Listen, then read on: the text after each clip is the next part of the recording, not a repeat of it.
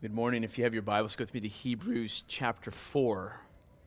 Hebrews chapter 4. We'll be in verses 11 through 16 this morning. Hebrews chapter 4, verse 11 through 16. Today, we talk a good bit, although not exclusively, we'll talk a good bit about the idea of private prayer, the importance of private prayer this idea of individually communing with God. We've been, of course, in this series called Enjoying Jesus Through Habits of Grace, and the idea that we cannot twist God's arm to give us grace, but that we can place ourselves and should place ourselves, and indeed will place ourselves if we've been bought by the blood of Jesus, we'll place ourselves next to streams of grace where God has promised that His grace flows more consistently and more commonly in those places. Just like Zacchaeus, who was a wee little man, right? Climbed up in a sycamore tree. He couldn't twist God, Jesus walking by, to give him grace or a blessing, but he could place himself close to the Savior. And so that's the idea that we're talking about in this series.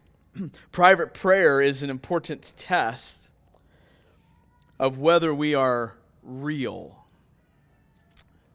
To quote David Mathis, he says, This private prayer cuts through the fog and confusion and helps to show that our relationship with God is authentic or not. The question is, I, I end quote there, the question is this in the depth of your heart. So think about just for a second here in the depth of your heart to the best of your ability, when it's just you and your mind, you and what's going on inside, where do you run to? Now, I'm going to give a, a description uh, of this, but where do you run to when the, particularly when the struggle with sin is real? In those mundane, spontaneous moments, what does that conversation look like in your head? So, when you think about private prayer, the question is, is in that kind of moment, what does that look like? A private prayer includes uh, both the idea of scheduled, intimate time where I'm going to speak to God, but private prayer also includes those moments that aren't so scheduled but are more spontaneous. What's that look like to commune with God? What's it look like for you in those more mundane, spontaneous moments? What does the conversation look like in your head? Is it one of intimate dependence on God?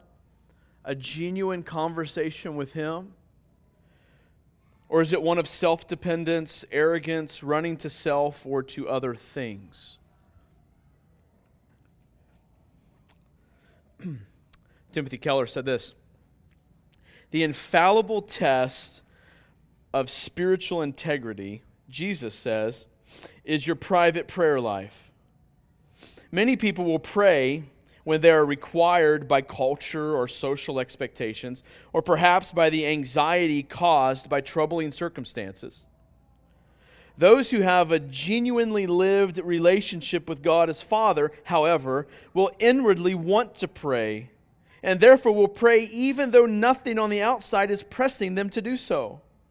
They pursue it even during times of spiritual dryness when there is no social or experiential payoff.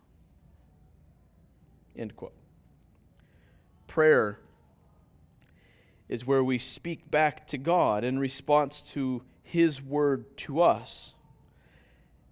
And as a result, we experience what it means to enjoy Him as an end in itself, not just prayer as a means to our petitions.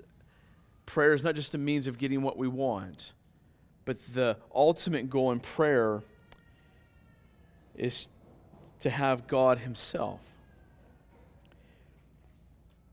Listen, if your prayers are not a response to His voice in His Word, then all you're doing is having a conversation with yourself, trying to convince yourself that you can obtain what you want. And that maybe God can help you get it. And I'm afraid that much of our prayers look that way. It's not us relating to God on the basis of what He has said and what He has said about Himself. It's us being driven by what we most want in this moment, good or bad. And it's really more of us trying to psych ourselves up or convince ourselves that we can go get it. Instead of seeing all circumstances as an opportunity and as a goal to push us towards God in prayer. Instead, private prayer life, as we've talked about, is part of the heartbeat of a Christian. Responding to what God has said in talking back to Him, this is prayer. Let's read Hebrews 4, verse 11 through 16. Let us, therefore, we're going to talk a little bit about what's before the therefore, but for now, let us therefore strive to enter that rest, so that no one may fall by the same sort of disobedience. For the word of God is living and active and sharper than any two edged sword, piercing to the division of soul and of spirit, of joints and of marrow, and discerning the thoughts and intentions of the heart. And no creature is hidden from his sight, but all are naked and exposed to the eyes of him to whom we must give an account. Since then we have a great high priest who has passed through the heavens, Jesus, the Son of God. Let us hold fast to our confession. For we do not have a high priest who is unable to sympathize with our weaknesses, but one who is in every respect has been tempted as we are, yet without sin. Let us then, with confidence, draw near to the throne of grace, that we may receive mercy and find grace to help in time of need. Let's pray. Father, may, we see your word as not just words on a page, but as something that's powerful and active, that is doing this very thing right now. It is, it is piercing our hearts. It is sharper than any two edged sword, piercing and dividing the soul and the spirit. It's discerning the thoughts and the intentions of our hearts right now. We cannot hide any of it from you. We are as naked and exposed before your eyes as we were the day we were born. So may we see your word and this as a grace to us this morning. It's in Jesus' name. Amen. This is one of those passages that if you rush too quick to the end, you lose the intensity of, first of all, the beginning, but you lose the intensity of the ending of it too if we rush too quickly to the end. So uh, if you feel uncomfortable for the next uh, 30 minutes, that's good. You should. The world is a restless place. The world that you and I live in is a restless place. Before you get to this verse in 11, I'm going to summarize very quickly, but before you get to the verse, he says, Let us therefore strive to enter the rest. I'm going to explain a little bit what happened in the, the 10 verses ahead of this, which is much of the beginning parts of the Old Testament. But here, what you have is he's talking about the Israelites striving to enter the rest of God. What happens, and I can't recount all of the history of Israel by any stretch, even from a big picture standpoint, but if you bear with me, we'll start with the Israelites in slavery in Egypt. And God delivers them from slavery in Egypt, as you know, through the Passover lamb and such. And, and now they begin to journey, and they journey through, and they get to the Red Sea, and, and, and the Egyptians are on their heels, and what's going to happen? And God splits the Red Sea, and they move on through the Red Sea.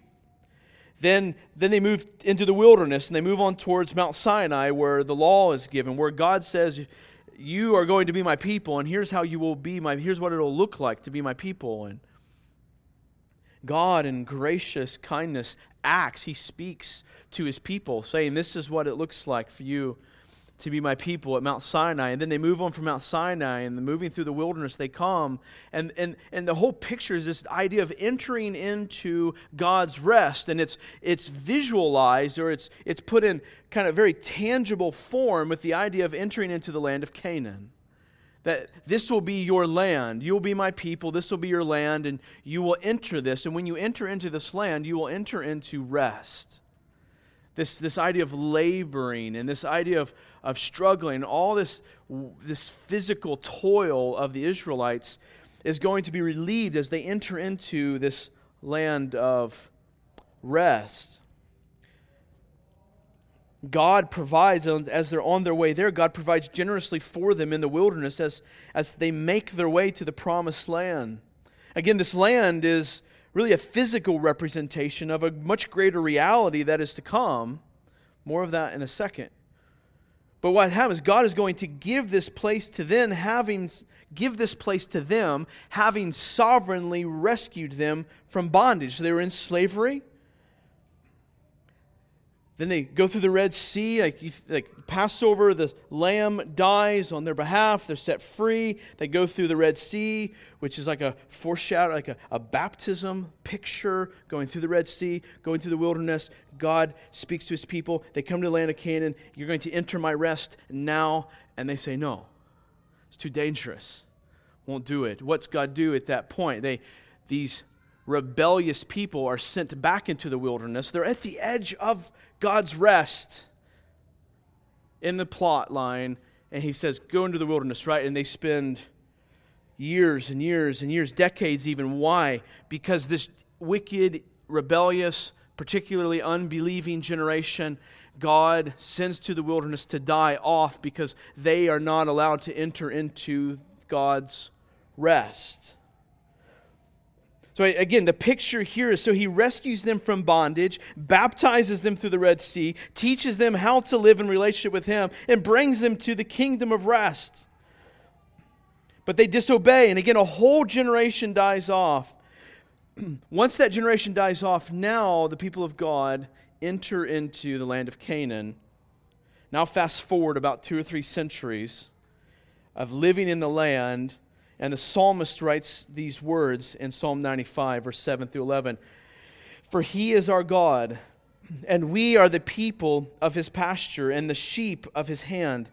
Today, if you hear his voice, do not harden your hearts as at Meribah, as on the day of Massah in the wilderness, when the fathers put me, when your fathers put me to the test and put me to the proof, though they had seen my work. For 40 years, I loathed that generation and said, They are a people who go astray in their heart, and they have not known my ways. Therefore, I swore in my wrath, they shall not enter my rest. Right, so this is this is the picture here now they're in the land of rest. But listen to what David or the psalmist is saying.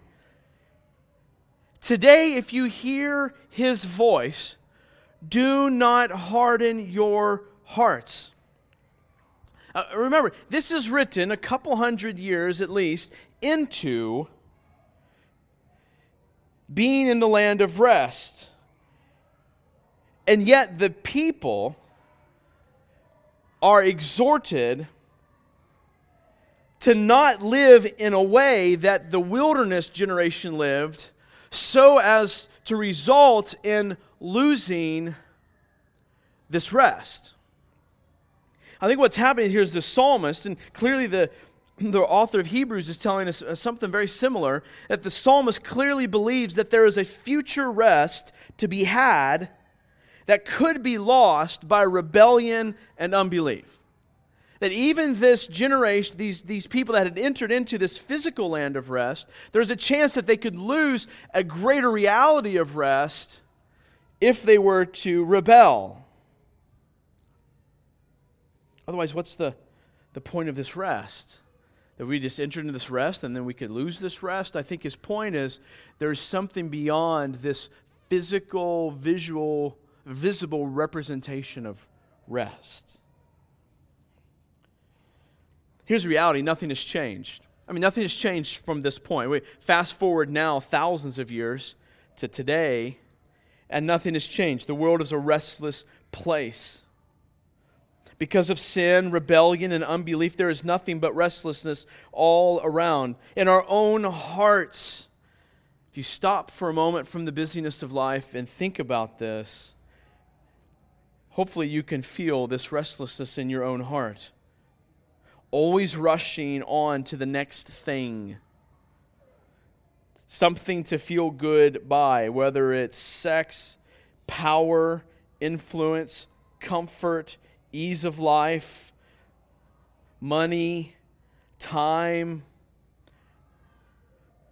Always rushing on to the next thing, always looking f- to fix something so that we can have some rest, so that our life, our minds can be put to ease. Peacefulness. As we're all addicts looking for our next fix. Have you ever seen someone struggling with heroin? Have you ever walked next to someone struggling with heroin? I remember being served in a restaurant by someone that I, I was like, what's going on? And then later realized, because actually I knew this person, later I realized that they were addicted to heroin. And what was happening was the effects of heroin in their life. They, they were agitated, anxious, a restlessness, like a, like a nervousness, like on edge. Listen, we're restless because we're between two places. For those who are followers of Jesus Christ, you are between two places belief that we are on our own to secure the life we want, and belief that we are God's people washed in the blood, secure to live the life He wants. And we're in between this place where majority of the people around us believe that they're on their own to secure the life they want. But we know God has said something different. But yet our lives still want to look that way. We still, like Adam and Eve in the garden, believe we're on our own often to secure the life that we want. And this evil desires inside of us produce this restlessness. Indeed, according to Hebrews, it produces this inability to enter into God's rest. I, I hope, I pray that you're tired from that fight. I pray that there's a sense of like, I just don't want to do this. This is hard. Listen, if you're not tired from this fight, between belief and faithfulness to God against the fight between that and unbelief and unfaithfulness to God, if you're not tired from that fight, there's a good chance you're not a follower of Jesus. This is the restlessness that was going on in the wilderness generation that is shown to us in a very visible form, where their, their unbelief results in you cannot enter into God's rest. So, what is God's rest? It's a place where we can lay our heads in peace. A place where our hearts can be at ease, a place where, a place where the war for your soul ceases, a place where the temptation to look away from your joy in God is gone. Like that's ultimate rest But the writer of Hebrews says this in verse 11 Let us therefore strive to enter that rest, so that no one may fall by the same sort of obedience, disobedience. For the word of God is living and active, sharper than any two edged sword, piercing to the division of soul and of spirit, of joints and of marrow, and discerning the thoughts and intentions of the heart. And no creature is hidden from his sight, but all are naked and exposed to the eyes of him to whom we must give an account. The first thing we need to see here is strive to enter God's rest. The exhortation here to strive to enter God's rest. And we'll flesh this out what this looks like in the next couple minutes. But strive to enter God's rest. It's not a hey, you, you probably should try to strive to enter God's rest. No, it's a command. It's, it's not an encouragement. It's a command. Do this. Do this thing. Matter of fact, do this lest you fall by some sort of disobedience that's akin to that generation in the wilderness who God said, Go die off, and I will let those of your offspring dwell in my restfulness. The idea of striving here. Like, we, we talked about this in the series already, but back to the idea of effort and our responsibility, that it's God's grace in us, but nevertheless, we are told to fight with effort, to strive to enter. Here is the idea we are to take great pains to enter this resting place.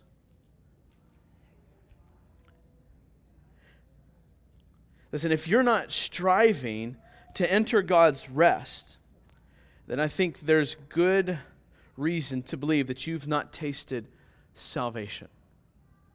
If you're not striving to enter the restfulness that comes from God's saving grace, then maybe you've not tasted salvation. Now, the exhortation here at this point to let us therefore strive to enter that rest, the exhortation presupposes that God's rest is entered by believers and that their lives should be characterized by this zeal and perseverance and faithfulness. It also presupposes that Israel failed to attain God's rest because of unbelief and disobedience. Again, that's verses 1 through 10. And here's his point. In light of the wilderness generation's failure, failure to believe rightly and then act rightly, in light of that failure, if we do not fear God and take notice that the promise of God's rest currently stands, that it's still available, then we will miss out on this rest. That's his point. In light of their failure and the fact that the promise to enter God's rest still stands, we'll miss out. Listen, this, again, I just want to make sure we don't gloss over this. Well, let us therefore strive to enter that rest. Okay, go be a good Christian. No, no, he's saying we must make every effort to enter that rest. How do they enter that rest? Belief and faithfulness. Okay? Hang with me there. The next thing we need to see in this passage, again, feeling the weightiness of this is that God's judgment is precise. God's judgment is precise. It's deep, it's accurate, it's precise. He talks about the Word of God. It says that God discerns the thoughts and intentions of the heart through the Word. It says that God, his idea that God will scrutinize man's heart, the depth of your heart says that there is no secret hidden from God's sight. That we are all naked and exposed. All of our sin is exposed before God, that we can hide none of it. Like it's so it's so amazing in my own life and see it in our church as well how much we like Adam and Eve run and hide in our sin. We uh, Adam Adam where are you? God knew where he was at. He was hiding in his shame and his sin, right? How much we try to run and hide. Well, how do we do that? We try to justify our sin. We try to pretend like it's not there. We somehow think that if we look good before other people, that, that that's somehow enough. But the scriptures here tell us that we are helpless before God, and He is the one ultimately that we will give an account to. Now, He gives us people, He gives us the church, He gives us elders and such that we give accounts here to now. And if we believe that we'll give an account to God, then we'll be willing to give accounts here and now to those whom God's given us to care for us. But what he says is that ultimately we'll give an account to God. Every thought of unbelief, every fruiting sinful emotion, every careless word, every evil thought, every lustful desire we will give an account for every word that comes from our mouth, even the inaccurate words. Or maybe they're just not quite right. We will give an account for these things. Uh, idle chatter. We will give an account for those things. Uh, this is very, very real in, in my mind as I think back over preaching here for eight years. I don't know how many sermons and hours and hours and hours. Uh, you know, we went to Ephesians, right? It was 82 sermons, which is roughly like 84, 85 hours of preaching, higher, 90 hours of preaching. Uh, so something like that, right? Uh, and not all of those were mine, uh, but ma- majority of those were mine. Uh, the average, my average sermon in there was 72 minutes. So there you go. Uh, anyways, uh, yes, lots of, listen, every word that has come from my mouth, I can go back and re listen to every word, right? And every word that I said, I will be held accountable for. Same thing for you. Now, the author, here's what he's doing he's using imagery to say God's word is able to penetrate the deepest recesses of the human personality the deepest parts of who we are, God will penetrate that and judge it. It's because of the character and power of God's word, listen, that we should be eager to avoid the disobedience of the past generation and make every effort to enter God's rest. There's different motivations in, in living faithfully, and part of a legitimate motivation that we see in the scriptures is this fear of God's judgment. That's a healthy thing. That we would look to the past generation, particularly here, he's talking about the wilderness generation, and we would go, I don't want to be them. I don't want to be them. I don't want to get up to the edge of God's rest and go wander in the wilderness until you die off because of your unbelief and your disobedience. Again, the author uses figurative and compelling imagery to convey the idea that God's word is able to penetrate far inside of us to the, the most hidden spaces, the spaces that we're not even aware of. The language in the passage here is that he can get into and will get into the closest spaces and is able to find the most subtle divisions of the human being. Let's pause for a second here. We've make an observation just of our Christian culture in general, but certainly of even our, of our church. We, in many ways, have become so lazy when it comes to pursuing holiness. So, so passive when it comes to the necessarily active fight in pursuing holiness, to live in belief and obedience. Listen, we're so content to live in the restlessness because we either are not redeemed and so we don't know any different, or we have learned how to numb or to ignore the restlessness in our lives.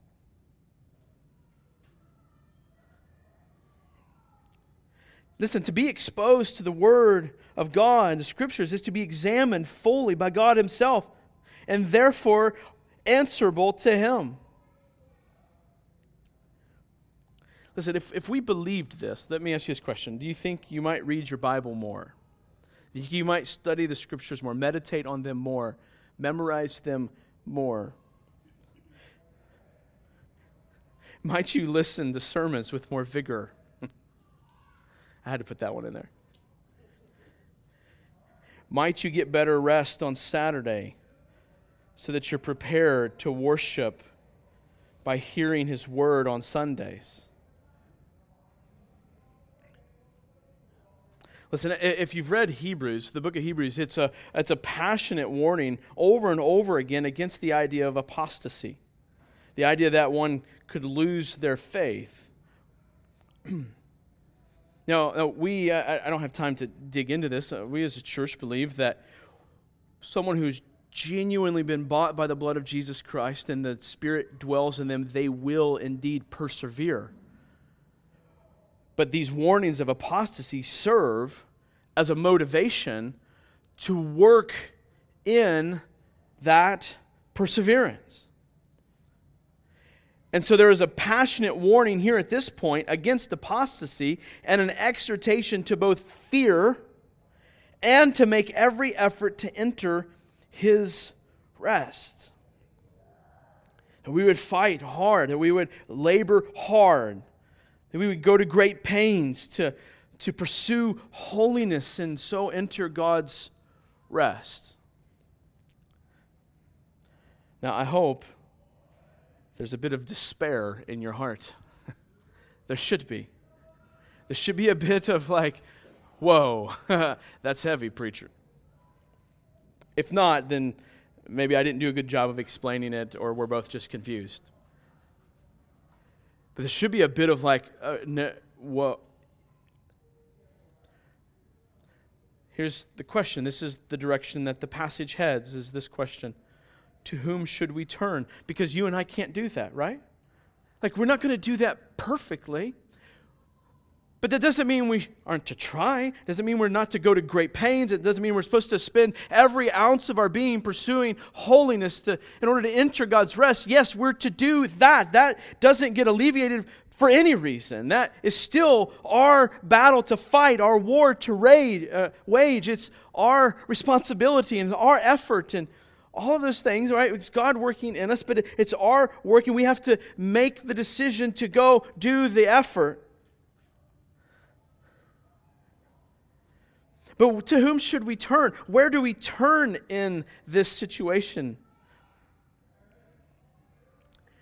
Listen, on the sure basis, sure basis of Jesus' high priestly ministry in the heavenly sanctuary, we are urged to approach the throne of grace with boldness in order to receive grace and mercy.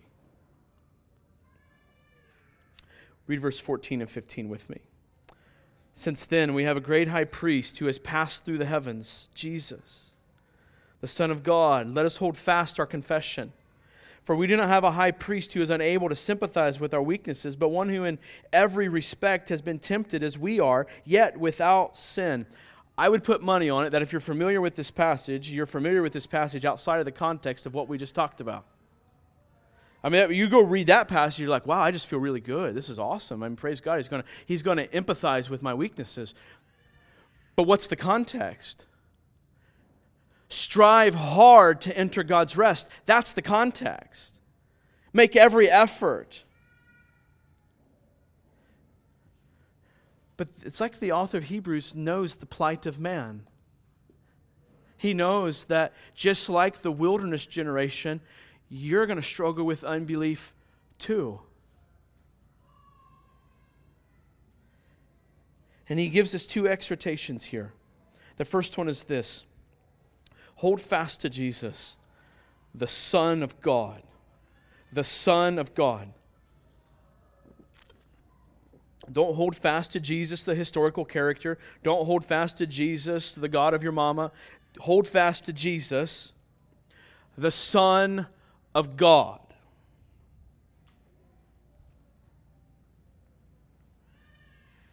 Y'all could have laughed a little bit more on that one. Gosh. That wasn't in my script, for the record. I was on the fly. I'm trying to give myself some credit here. Remember, I'm not the funny preacher. You get the funny preacher for the next few weeks.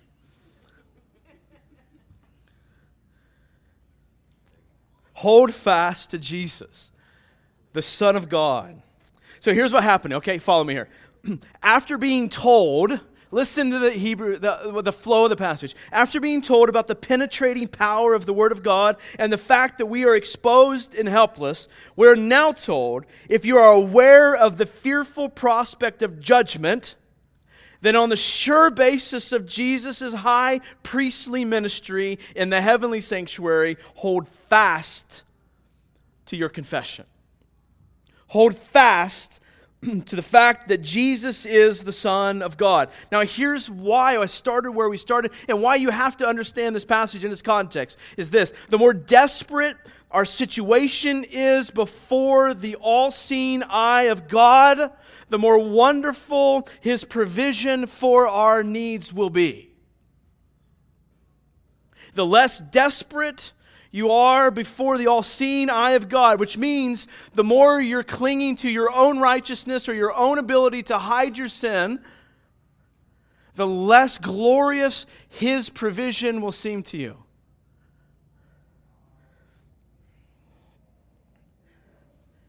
He says we have a great high priest.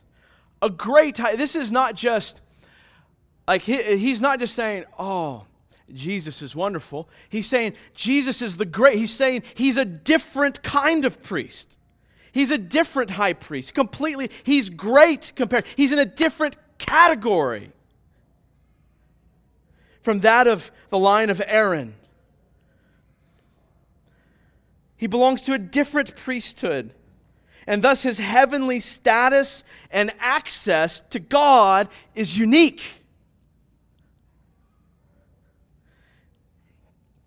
His, the idea of greatness in this passage is expressed in the idea of his transcendence. His transcendence. None of the other priests had this measure of transcendence. They didn't have transcendence at all.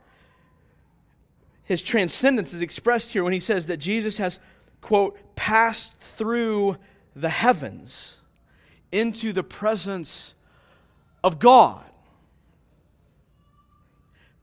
So it's not just the priest passed through the curtain into the presence of God where the Ark of the Covenant was, where the sacrifice would be made. Jesus passes through the heavens into the presence of God. Not just for momentary dwelling, but for eternal enjoyment. That's what he means by this great high priest. No, the priest has done this. And if we are going to run from sin, right, we're going to not be the wilderness generation, and we're going to enter God's rest. He says this we must have full commitment that Jesus is the majestic, divine Son of God. Jesus is the high priest who strived and did enter that rest. Here's the point look at the context. The wilderness generation that did not persevere in holiness, only the Son of God could do that. Listen, as one writer said, he was tested to the very limit. His shameful death but he did not sin. That's the divine Son of God. And if we confess that he is the Son of God and that he fought the fight against sin and entered God's rest, then in our fight, this is part of where he's driving to. Hear me. Then in our fight, if this is true of Jesus, the Son of God, then in our fight we can know that He is a gracious help, particularly because of His empathy. That He can empathize with us. This is important. I, Jesus is able to empathize. Now, here, the, the idea of empathize. Like, it's different than sympathize. Sympathize is, you know, I, I, I you know, I, I kind of feel like understanding what, like, I, I can feel your pain. Empathize is like, I'm in your pain. It's like this. Empathize is like this. It's similar to a mother's feeling for her children or a brother's feeling for another. But this is the difference. This feeling, this sharing of feeling, includes the element of active help towards those who suffer. an active help towards those who suffer. So he knows exactly the feeling. He has felt it. But not just, oh, you know, I, I feel your pain. But no, I feel your pain, and I'm active in helping you with it. Now, we got to ask this question. When he says this, for we do not have a high priest who is unable to sympathize with our weaknesses. What weaknesses is he talking about here? Because I guarantee that many of us have read this passage and have understood it or interpreted it as a general weakness. So I, I'm just, I'm weak in you know, this area and I, I just need God's help to, you know, to go to work today because it's just wearing on me and I'm a weak person. Now, I, I think there's, there's room for that in the scriptures, but that's not his point here. That's not the definition of weakness in this context here. That's not what he's talking about. This passage is not about general weaknesses like physical weaknesses or social weaknesses. Instead, moral weakness is what's in view in this passage. That's the context. It's the idea of moral weakness, the fact, the idea that we could live this faithful, believing life that the wilderness generation did not live, that we are weak to do that. That's his point. The weakness we have when it comes to fighting against this unbelief and sin that would keep us from God's rest. That's his point. Listen, the greater you understand your weakness in the fight against sin, the more you will draw near to Jesus who empathizes with your weakness. This is our great high priest. He helps those who are helpless, those who are impoverished in their sin who are impoverished in their ability to save themselves, who are impoverished in their ability to live perfectly because we're weak. One author said this The sympathy of Christ, the exalted high priest, is not simply the compassion of one who regards suffering from without but the feeling of one who enters into the suffering and makes it his own. That is our great high priest. And we're told if we're going to be this believing generation that enters into God's rest, that we must hold fast. We must cling to. We must be reminded of. We must turn to, in those mundane, spontaneous moments, what are we clinging to? We cling to Jesus, the Son of God. That He's this great transcendent high priest who passed from this earth into the heavens to sit next to the throne or sit on the throne, to be our mediator before God the one who did not succumb to sin, the one who knows and understands our weakness when it comes to fighting against unbelief. The second exhortation in this passage is this draw near to God in persistent, should be an in persistent and confident prayer. Draw near to God in persistent and confident prayer. Hebrews 4:16 Hebrews 4:16 says this, "Let us then with confidence draw near to the throne of grace, that we may receive mercy and find grace to help in time of need. Real quick, before we press through this, help in time of need. What do you think the need is in this passage, given its context? the, the great, desperate need we have when it comes to fighting against sin, so that we would enter into the rest of God.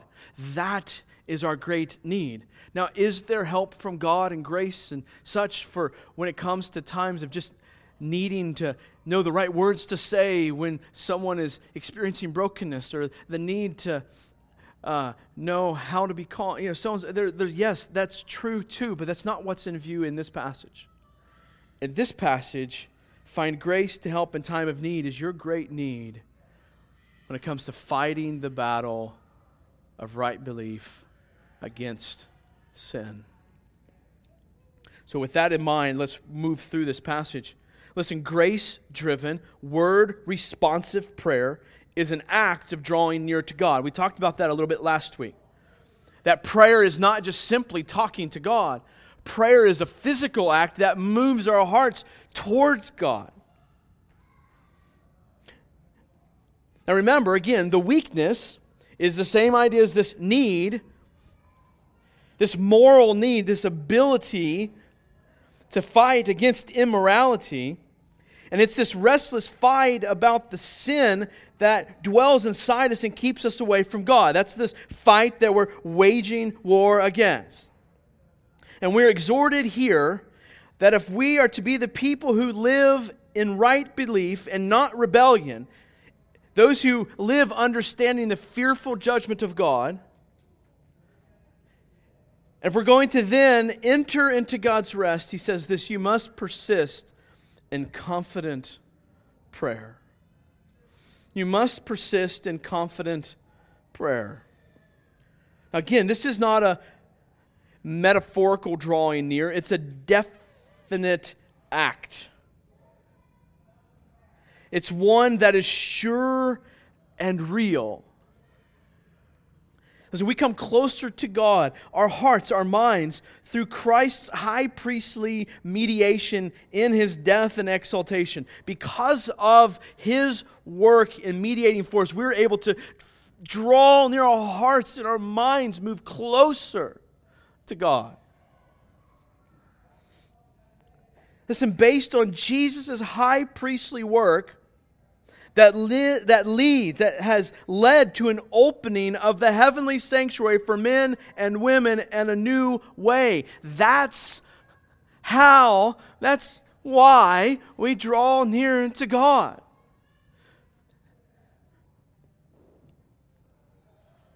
The new way, as opposed to the Old Testament way, is a direct approach to God for all his redeemed children.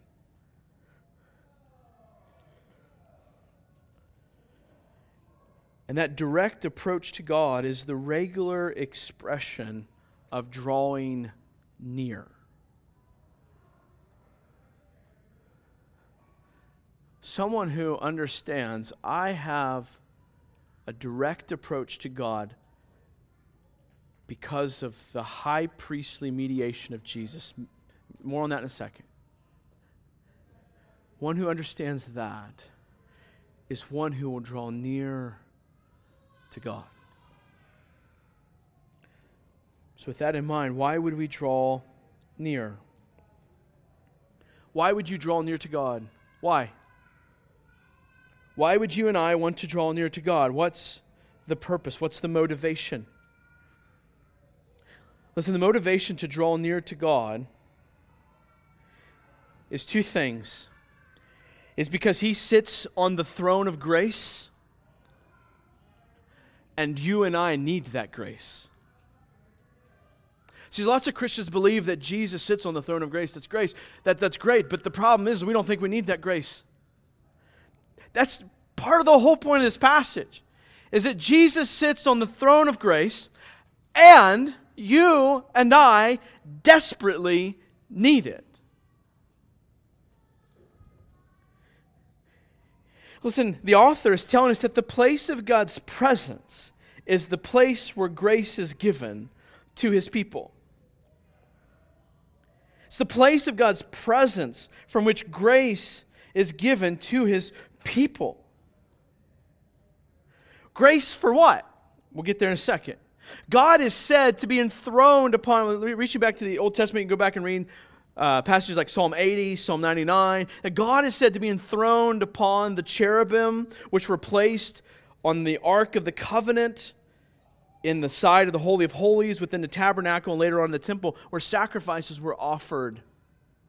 The idea of the, right, you have the Ark here, you got the law inside of it, and on top you have this lid called the mercy seat, and you have these cherubim on top, and the, the, the visual represent, uh, the, the visible representation for the people of God was that God is looking down at his people, and the law is here. And that blood had to be spilt where? On the mercy seat. So that when God would look down at his people and the law, which is his character, it's who he is, it's his perfection, his holiness, that he would see his people and see his character and the disparage between the two, he would see that through the blood of the sacrifice. So God is said to be enthroned upon these cherubim looking down.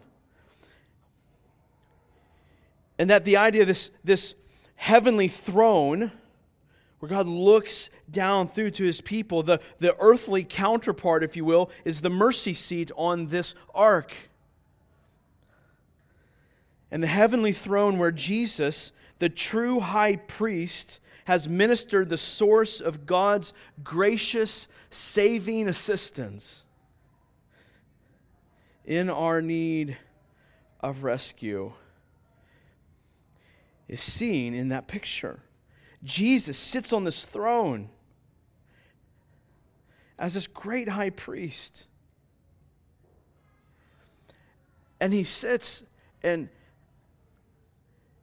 what is he ministering to? What is he mediating between? He's the one, the high priest, so in the Old Testament, right, they walk in, they make sacrifice, they lay it on to the mercy seat, and God sees this. Jesus, as the high priest, comes in and he lays the blood on our hearts. And he stands in this earthly or this heavenly sanctuary where God dwells. And he mediates between God and us, saying, That is my blood on them. Listen, in the Old Testament, only the high priest could approach the mercy seat. Only the high priest could walk in. And even that, right, was questionable and dangerous. But what Israel could never enjoy, Jesus has achieved for all believers. And that is immediate access to God and freedom to draw near to Him continually. That we, through Christ, get to draw near to God in constant, confident prayer. Listen, the means by which we persevere in righteousness into the resting place of God is by dwelling upon God's mercy and His grace. If we're to be this generation that doesn't live in unbelief and perseveres instead in belief into God's resting place, we must dwell closely to God, seeing His grace and mercy. What do we find at the throne? Why would we draw near to God in persistent and confident prayer? Why should we have a robust private prayer life? What does it say about you and the realness of your faith when in that spontaneous moment of unrighteousness, your response is, ah, oh, I'm going to run to the throne of grace. Instead of, I'm going to run and hide, or I'm going to run and justify, or I'm going to run and keep doing this and ignore it. I'm going to cherish this iniquity in my heart. What does it say when in that moment the Spirit reveals, I am sinning, the Word reveals, I am not living in right belief and faithfulness to God, and, and then my heart runs to the throne of grace. Why is it that your private prayer life reveals who you really are? Because if you're a follower of Jesus, you understand your weakness in the fight against sin. You see his strength in the fight against sin. And you see the glory of resting in God's place. And if you see those three things, therefore you know, you know that you need mercy and grace, and you know that He gives it bountifully to His children because of Jesus. You know that. He says mercy and grace to help in time of need. Again, what is our need? What is our weakness? It's our struggle in unbelief and subsequent sin. And with that present, we can never enter God's rest. And in our inner man, there will only be restlessness. But we fight against unbelief, we fight against this weakness. But what do we do to find a understanding that, that we're just incapable of doing that in a way that's necessary to honor God? What do we do to find aid in our striving to enter this rest? What is it that we need in order to have right belief and righteous lives? Is it to have more lists of do's and don'ts? Those are helpful, but is that what's going to get us there? It's two things, he says. Hold fast to your confession that Jesus is the Almighty Son of God. And two, mercy and grace. That's what you need. When you're fighting in that weakness, what do you need to be reminded of? Jesus is the Son of God, and I need mercy and I need grace. What, what's mercy and grace here represent? Mercy. So, what is it? I, when I go to the throne, I draw near to God, recognizing my weakness, recognizing His sure judgment, recognizing the value and the glory of resting in Him, fighting against sin, and helping my unbelief. What am I reminded? What's the idea of mercy? It's assurance that past sin has been paid for and dealt with. You know someone that runs quickly to God in repentance and faith? One who's not hesitant or, well, well, let me just make sure that I didn't sin. You know, give me time to work on that, make sure. But one who goes, you know, probably so. Let me pray through that, think about that.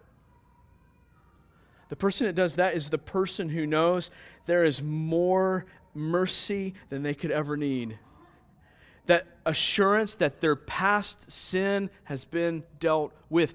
That person runs to repentance because of their faith in the mercy of God. And they run quickly. And what's this grace? Grace for what? Inner strengthening to endure testing the strength to do this. Both come through the heavenly high priest who has who was himself tested. And these mercy and grace are generously given for timely assistance. Listen, God's voice has said these words.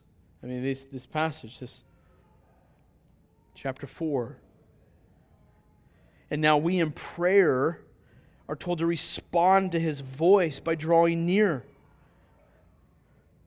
But listen, we'll only do that. You'll only respond in drawing near to him if you have faith that mercy is granted for our sin through the blood of Jesus, that has been dealt with. You'll only do if you have faith that grace is freely given at the throne. The grace to abandon our, our idolatrous ways and to enter into God's rest. It's, it's in that faith right there. It's in that, it's in that walk with God where you're drawing near to Him, going, I can't do this my own. I am weak, and your judgment is sure. I'm going to strive hard, but I know I'm going to fail. And I draw near to the throne of grace Listen, when and I draw near, God drawing me near to the throne of grace, to, to the throne where His mercy is given. That's where rest is right now. That's where rest is right now. It's not in perfect circumstances, it's not even in sinless perfection. Right now, rest is found at the throne of grace where mercy reminds us of forgiveness for our sins because Jesus paid the price, and where grace is found for perseverance and obedience to the Lord. That is where our measure of rest is experienced right now. Listen, as the rest of the world is restless, we can have rest by drawing near to God because that's where rest is. That's where rest is. Now, that rest is ultimately pointing to an eternal reality. Listen, our ability to draw near to the throne of grace right now, in the midst of this restless place, through the blood of Jesus, reminds us. Listen, reminds us. So when you recognizing our weakness in our faithful walking with the Lord, we recognize our weakness and we run to the throne of grace and the place of mercy every time. And we've, as we experience God's rest there, every time we should be reminded, we should be reminded that one day we won't have to draw near in the same way to this throne of grace because we will dwell eternally near the throne of grace. We won't drift away from it. We won't go another place. We'll be there next to the throne of grace for all of eternity. Let's pray. Gracious Father, thank you. Our hearts wander so much. Father, we look for hope in our sinfulness by hiding it, by justifying it, by ignoring it, by not searching our hearts ourselves, by not letting the word penetrate us, by thinking that, that we, can, we can hide. Instead, we're reminded this morning that we're, we are exposed, that we cannot hide any of it. It's all open before you. We are a book that you have read. We're a book that you have memorized, that you can see and read between the lines. You know the very depths of our hearts. And yet we're told to strive to enter your rest. Father, we know this morning from this passage that we cannot enter that rest apart from the high priestly work of your Son Jesus, where he died for our sins. He paid the price. And as our great high priest has covered our hearts with his blood. And because of that, we are told here that we get to and that we must draw near to the throne of grace and mercy, where we're reminded of the blood. And we're reminded and receive the grace needed to persevere. Thank you for your kindness in rescuing us, for those who are your children covered by your blood. Father, may you graciously remind us of these things this morning. For in your son's name we pray. Amen. Amen. Church, we're going to, a very timely sense here, um, partake in communion this morning, uh, Lord's Supper. Uh, to remind you of some warnings that Paul gives us um, that the Lord's Supper or communion is for those who are walking in re- in repentance and faith. So, what I mean by that is that if you're not sure if you're a follower of Jesus Christ, that means that you're not probably not walking in repentance and faith. Um, but also, if you are a follower of Jesus Christ and there is sin in your heart that you are harboring, that you are cherishing, that you're not wanting to repent for, that you should not partake as well. Paul says that you drink judgment upon yourself in either of those cases. So, but I would encourage you there if you have sin that you're harboring in your heart, not wanting to repent, I pray that you would repent, that you would see the glory of the cross and the broken body of Jesus and the spilt blood, and that that would move your heart to see the graciousness and the mercy of God, and that that would move your heart to repentance and faith. And same, if you're not a follower of Jesus, that you would see that there is grace for you, there is mercy for you at the cross. Because Jesus died for your sin and for mine.